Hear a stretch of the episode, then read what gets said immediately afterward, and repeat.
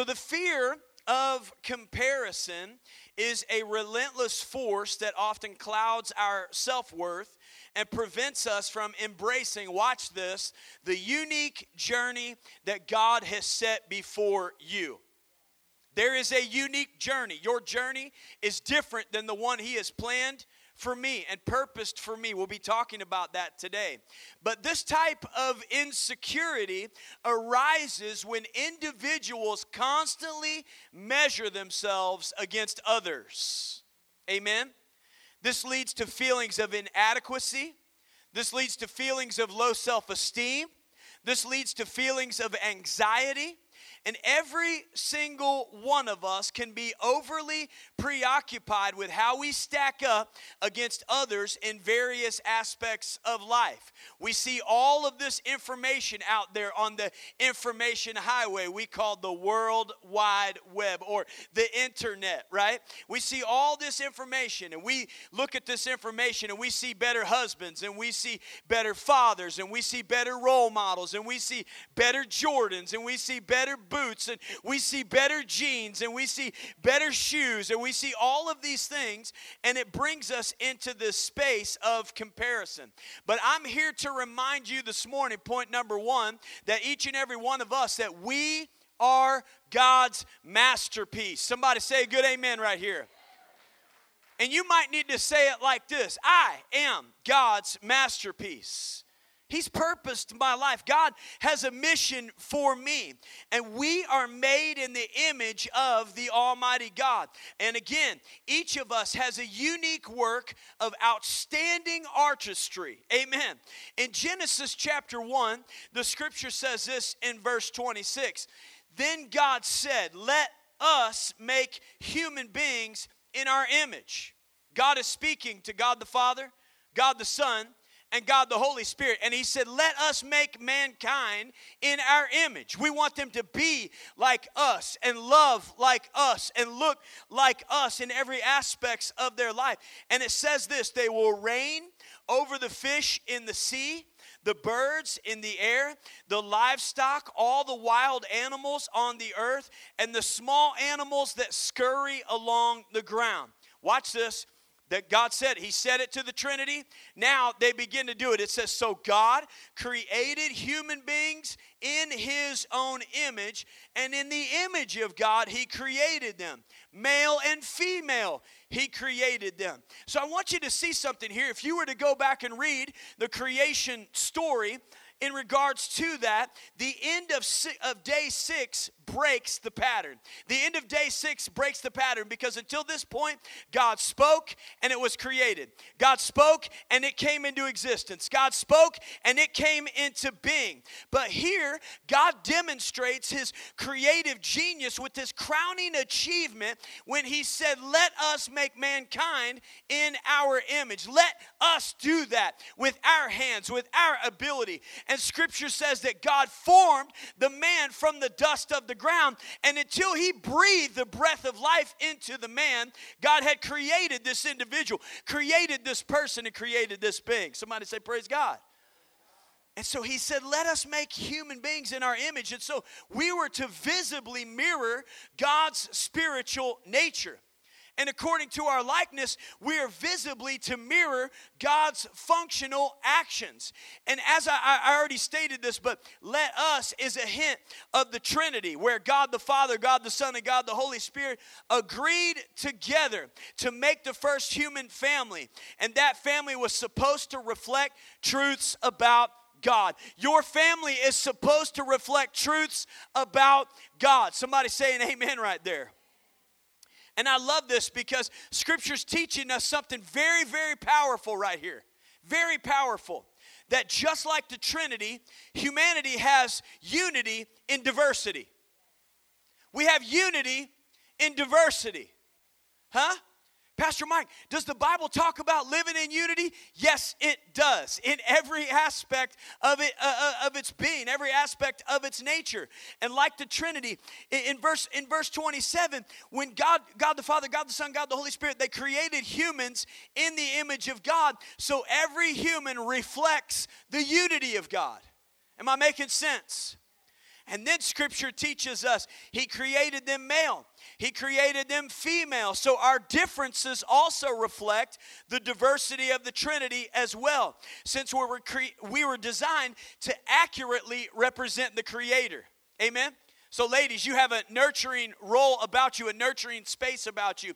God the Father must have a, God the Father, God the Son, Jesus Christ, uh, Jesus Christ the Son, God the Holy Spirit has a nurturing nature about them. A merciful nature, a gracious nature. But also, we've got justice in there. Come on, dads. Hey, you will take out the trash, and you'll do it on my watch, son. Right? So we've got rule, and we've got order, but there's love and mercy, and there's grace in that space. And this also, as this accurately represents the Creator, this also lays the groundwork. This is really important for upholding the importance of heterosexual marriage as the foundation of the family in fulfilling God's kingdom agenda in history. Why, Pastor Mike? Well, because God created man with a threefold purpose. A threefold purpose. Number one, to represent God's person and image.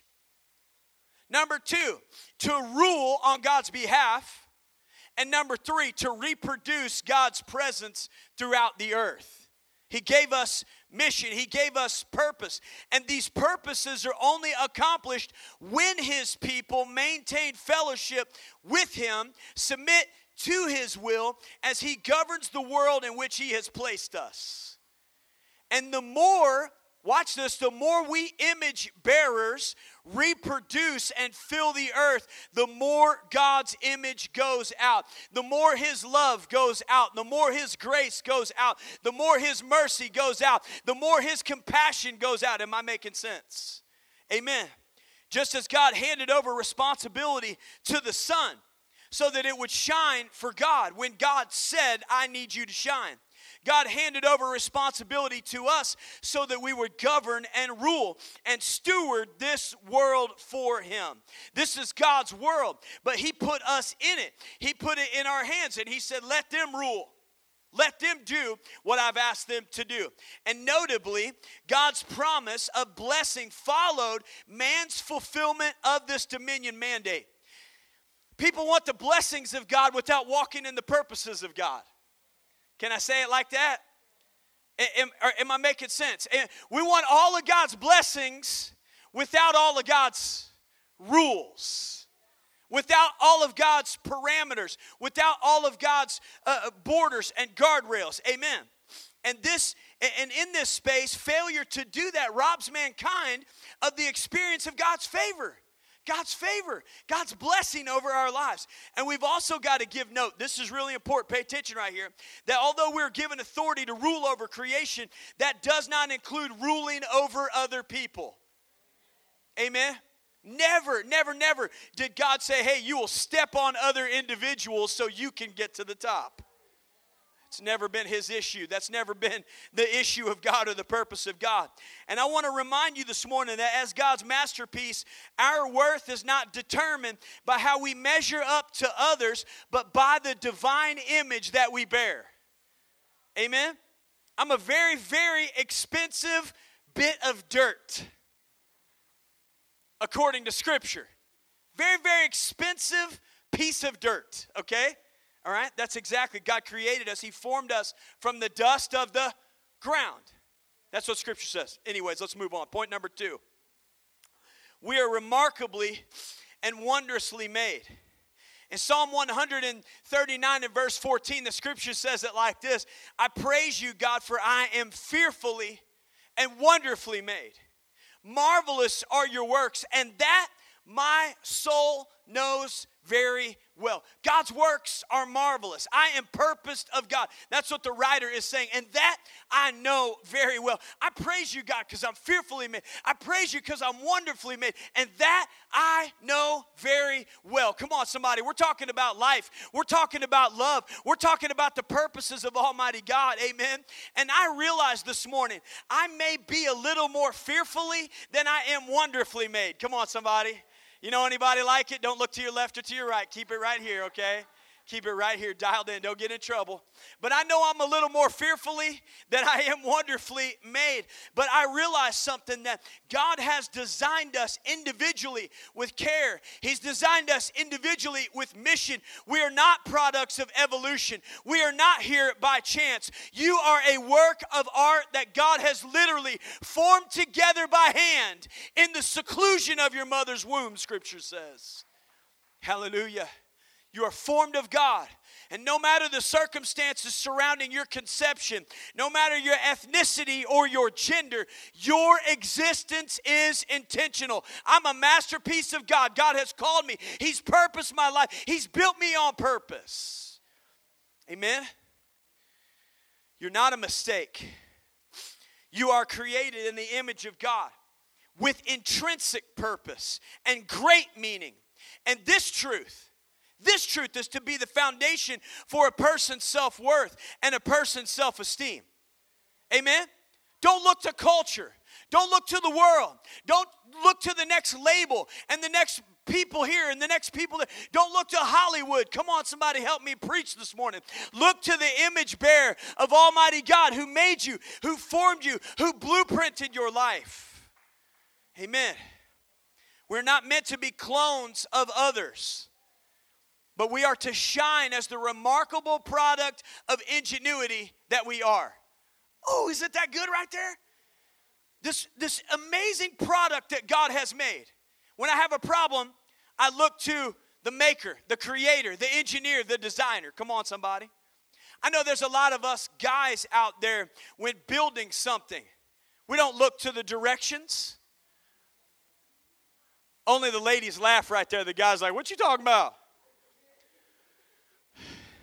What's all these screws? There's a couple of pipes left. There's a couple of pieces. I wonder, I guess these are just extra.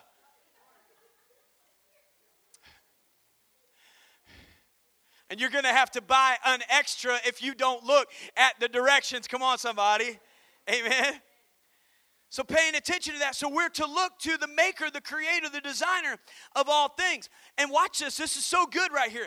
We live our lives in constant comparison instead of constant confidence of who God has made us to be. I'm constantly comparing myself instead of walking in the confidence of God, walking in the purposes of God, created by God Almighty with a plan and a design. I've come to a very real understanding in this life, and it's made me realize what I am not. I am not Moses. Amen? I don't have the wisdom or the patience of a Moses. I'm not Joshua. I don't have the strength or the grit or the fight or the overwhelming courage of a Joshua. Come on. I'm not Esther. I don't have the fearlessness and the godly wisdom that she possessed as she saved her people from a plot to annihilate them. And I am not Abraham. I do not have the faith of an Abraham who now, because of his obedience, has adopted in every child of God, as many, Scripture says, as grains of sand on the seashore. People of God, children of God, amen? But I am called of God. But I am commissioned of God. But I am created by God. And God will use my surrendered heart for His mighty purposes. God, what is it that you need me to do? What is it, God, that you need me to work on? What is it, God, that you need me to fix? Come on, somebody. I'm a child of God. Amen. I'm a child of an omniscient God, which means God is all-knowing. God knows, the Scripture says, the plans He has for me, plans to prosper me, plans to encourage me, plans to shape me into the destiny and the purpose that He has for my life. He's got a plan for me. See, the Holy Spirit knows. He, he knows when the... I messed up my sign here. Come on. It's bothering me bad. Is it look? Is it? Did I get it? Thank you.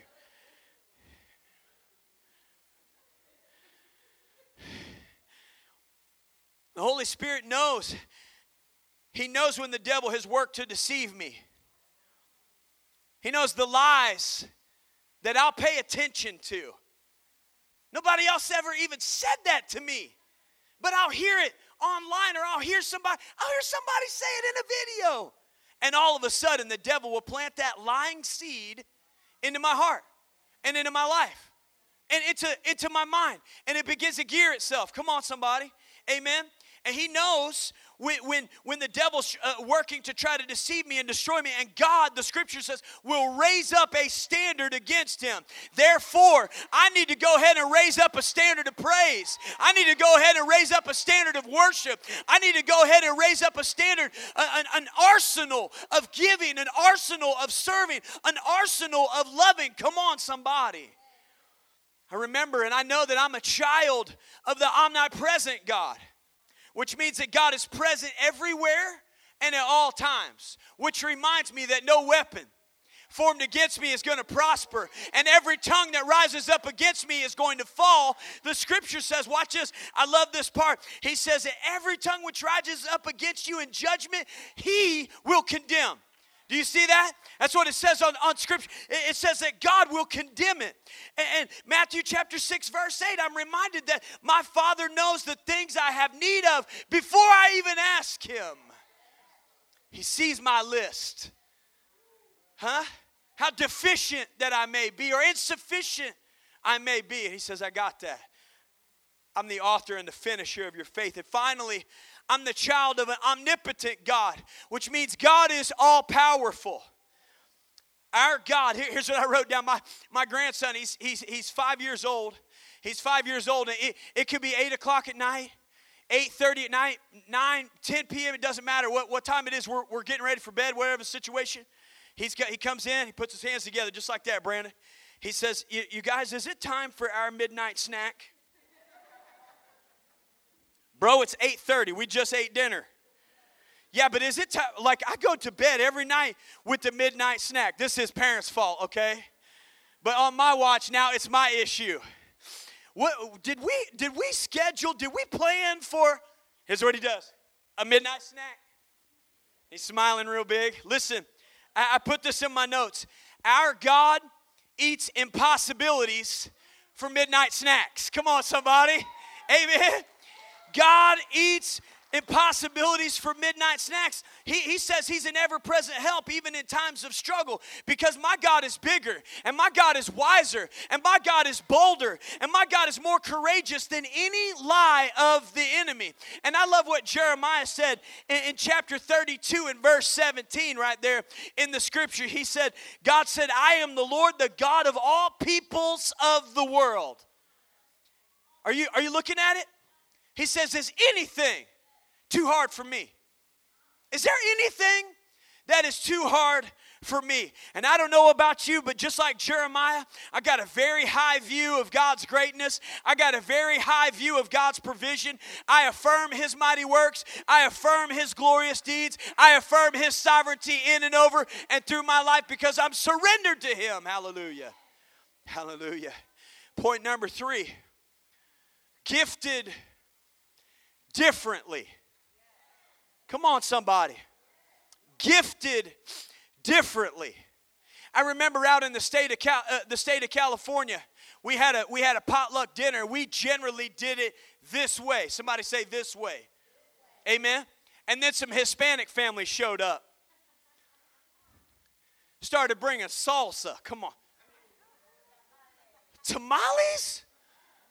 Huh? Red beans and rice? Come on, somebody. Enchiladas? Pastor Mike, are you speaking Spanish? No, man, that's just their food. Come on, somebody. I'm just, I'm just talking about their food. And it was muy bien. And we thought to ourselves, this is what heaven looks like. Huh? Some other families showed up, and they brought cornbread and greens. Huh? Ham hocks and beans. And we thought to ourselves, we don't generally do it this way. But this is the way God has. There's unity in diversity. There's unity in diverse. Come on, somebody help me preach. Pastor Mike, go ahead and prove it. I thought you wouldn't ask. Put it in my notes anyways. First Corinthians twelve, verse four. There are different kinds of spiritual gifts, but the same Spirit, God the Father, God the Son, God the Holy Spirit, are the source. Do you are you are you looking at it? He's the source of them all. Just because it's different doesn't make it wrong. Hello? Can you hear what I'm saying to you? And God gives us different gifts. The same Spirit, He's the source of them all. There are different kinds of service, but we serve the same Lord. And God works in different ways, but it is the same God who does the work in all of us. Somebody give Him a hand clap of praise. Amen. If it was just about one way, all of us would go to that pool of Bethesda, and we would sit and wait for Jesus to show up, right? All, all of us would go to that space where wherever that blind man was, and Jesus told him. He, the, the scripture says he spit in the mud and made mud balls and put it in his eyes, okay? At, disgusting, okay? I'm just going to say disgusting, all right? Right? But we think about these things, or, or you know, or, or the healing of the lame man, or the person he brought back to life, the different people. Listen, we're gifted differently, and we are a part of the diverse body of Christ, each with unique gifts, each with unique roles, and our differences are essential to functioning of the church and to the world. And as we begin to measure up to those uh, around and about us, think about this. Sometimes we'll come up really short. She's skinnier than me, and she's funnier than me, and she's smarter than me.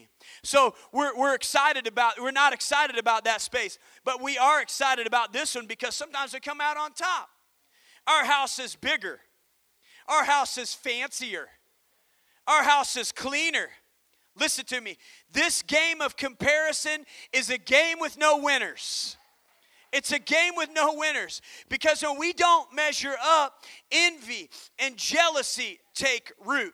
Your bathroom, Shaniqua, was perfectly fine until you saw Chase and Amber's newly renovated bathroom. And Brandon and I drooled in that bathroom.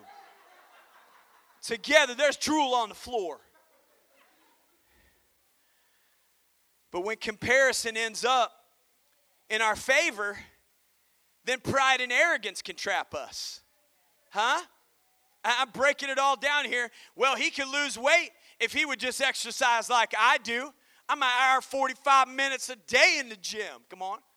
I'm not talking about me, but I'm talking about somebody who, Pastor Mike, wouldn't you look like Arnold Schwarzenegger? I would, okay? Get to the chopper. Do it now. Okay, whatever. I'm the governor of California. I know my accent's terrible, but I'm going to use it, okay?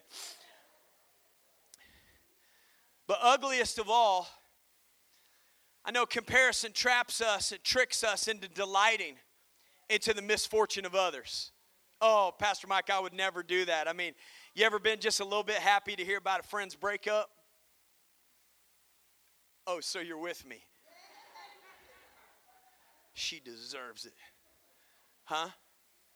Have you ever been really a, a little too excited about that friend of yours that got passed over on her job promotion? Huh? Said, I'm glad they got passed over. I couldn't work with that jerk. Come on, somebody. That might not be how you stated it, but that's how I would have. Comparison brings envy, brings jealousy. It brings pride or arrogance. That's what Scripture teaches us. And it leads us to make unwise financial decisions around and about us to keep up. We used to say it back in the day, to keep up with the Joneses. Oh, y'all still say that? Okay, all right. Okay. I thought that was a back in the... It, we say it like this in our day, keeping up with the Joneses. Comparison stains our friendships.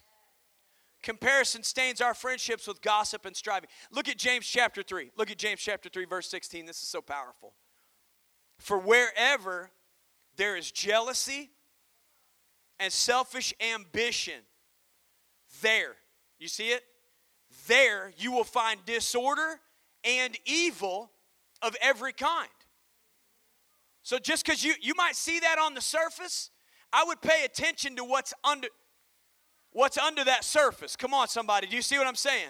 When you see the jealousy and you see the contention and you see the ambition. Come on, somebody. Amen. And you may feel this morning, even sitting under the sound of my voice, a little left behind, watching your friends get married. You know, watching your, your, your friends get married and celebrate, watching your friends have children or move on to new jobs, the very things you may be praying for. But that comparison trap tricks us into thinking that God's blessings are in limited supply.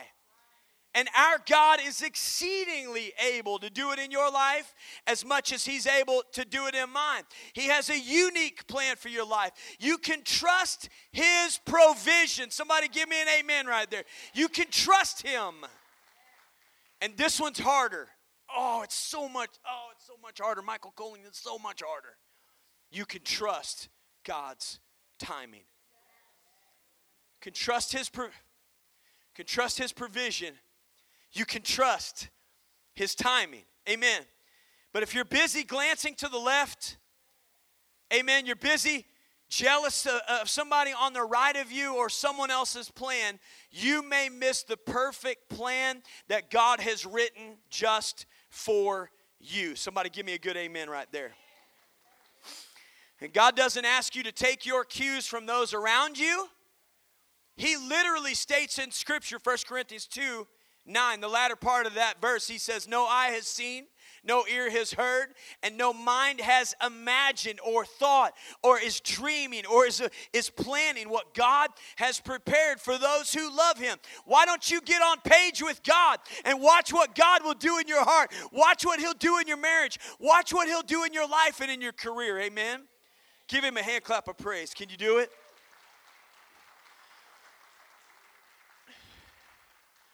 And finally, our last point this morning. Seeking God's approval. Seeking God's approval. Scripture teaches us that God is holy, so I ought to want my life to be holy. That's a standard, listen to me, that's a standard of perfection that I'll never be able to live up to. But I'm going to strive my life to do so. Amen? And Jesus Christ and him crucified makes that possible. Amen. For to me, for me to even stand in his presence and to stand in his power and in his strength. But as I'm seeking God's approval, I ought to be asking myself, is this what God would do? Is this the way God would, would expose himself to this space? Is this, is this how God would handle this situation with his coworker? Is this how God would handle this situation with that driver who's on the highway, who's driving crazy and, and erratic? Is this how God would handle this situation? Amen. Look at Galatians chapter one. Paul said, obviously I'm not trying to win the approval of people, but of God. If pleasing people were my goal, I would not be Christ's servant. Amen. Because I'm going to mess it up. I'm going to fail. I'm going to have frustrations and insecurities. This fear of comparison often leads us to seek human approval. And I found something this week in Scripture. It's so powerful. I've been waiting all week to share it with you. All, you don't even know how this feels. You, I'm not trying to criticize you, but it, you, God will give you a revelation. He'll say something to you, and you're just, man, you just can't wait to unload it, okay? Amen. It's it's a it's it's an exciting thing, but it's kind of a it's kind of a dump truck load, okay, of weight that you're carrying. Like I got I got to get this to our Hope City Church family. I got to let them know this, okay? So I, I want you to I want you to be excited about it, okay? As I as I was excited, all right. But we should be focusing on pleasing God and serving Christ faithfully. I'm going to get there. Give me just a few moments, okay? Comparison is this heavy burden that we bear. But the Scriptures remind us of our inherent worth in the eyes of God. Look to him for your cues. Look to him for your standard. Look to him for your purpose. Amen. And let each and every one of us this morning embrace our distinct journey and our purpose in Christ. May we remember that God's love for us is immeasurable and our value, this is so powerful, is not defined by how we compare to others, but how we live out His plan for our lives. How I live out His plan for my life. How I live out that space that He's called me to walk in. Amen. That's the standard that He's going to judge me by.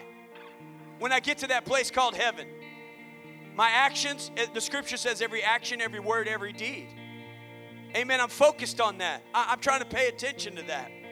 And here it is. Here it is. Hebrews chapter thirteen, the latter part of verse five. For God has said. God said it. I will never leave you. I will, excuse me, I will never fail you. I will never abandon you. Do you see that? Now verse six. God has said. Verse six. So we can say.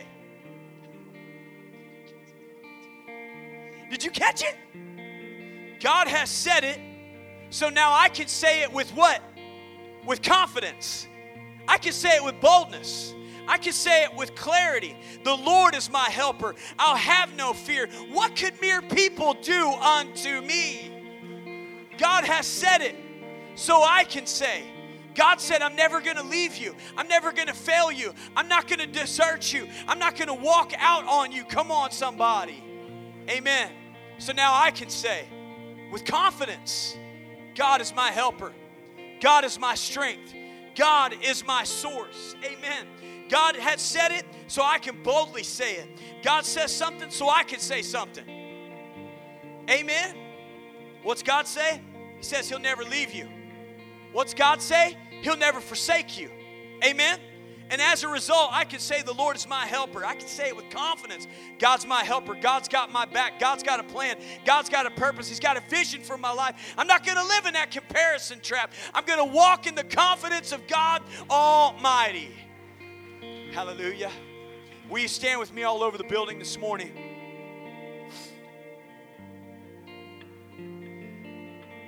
What are you facing today?